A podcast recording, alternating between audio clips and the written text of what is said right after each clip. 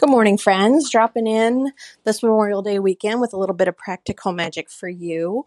Um, if, like me, you have a big family and you have different kinds of bread in the house, um, you probably find yourself with a lot of heels and end pieces. In my case, um, there's almost always a couple of extra hot dog buns or hamburger buns.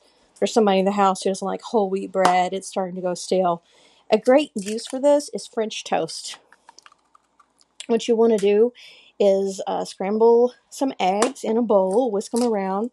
I like to add some homemade vanilla extract that I make myself, and then just take all the spare bread in the house, so the end pieces, heels, leftover buns, um, loaves of bread who the family do not like to use for their sandwiches, and tear it into pieces.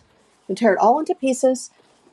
Um, take a sheet pan put something down to lubricate the pan. In my case, I'm using coconut oil today, but I've also used olive oil and butter in the past. And then you'll want to sprinkle a layer of brown sugar on the bottom. Go ahead and lay the uh, breadcrumb slash egg mixture on top of that. Sprinkle with cinnamon on top, and then just bake it for a few minutes until it puffs up and it's magic, delicious French toast.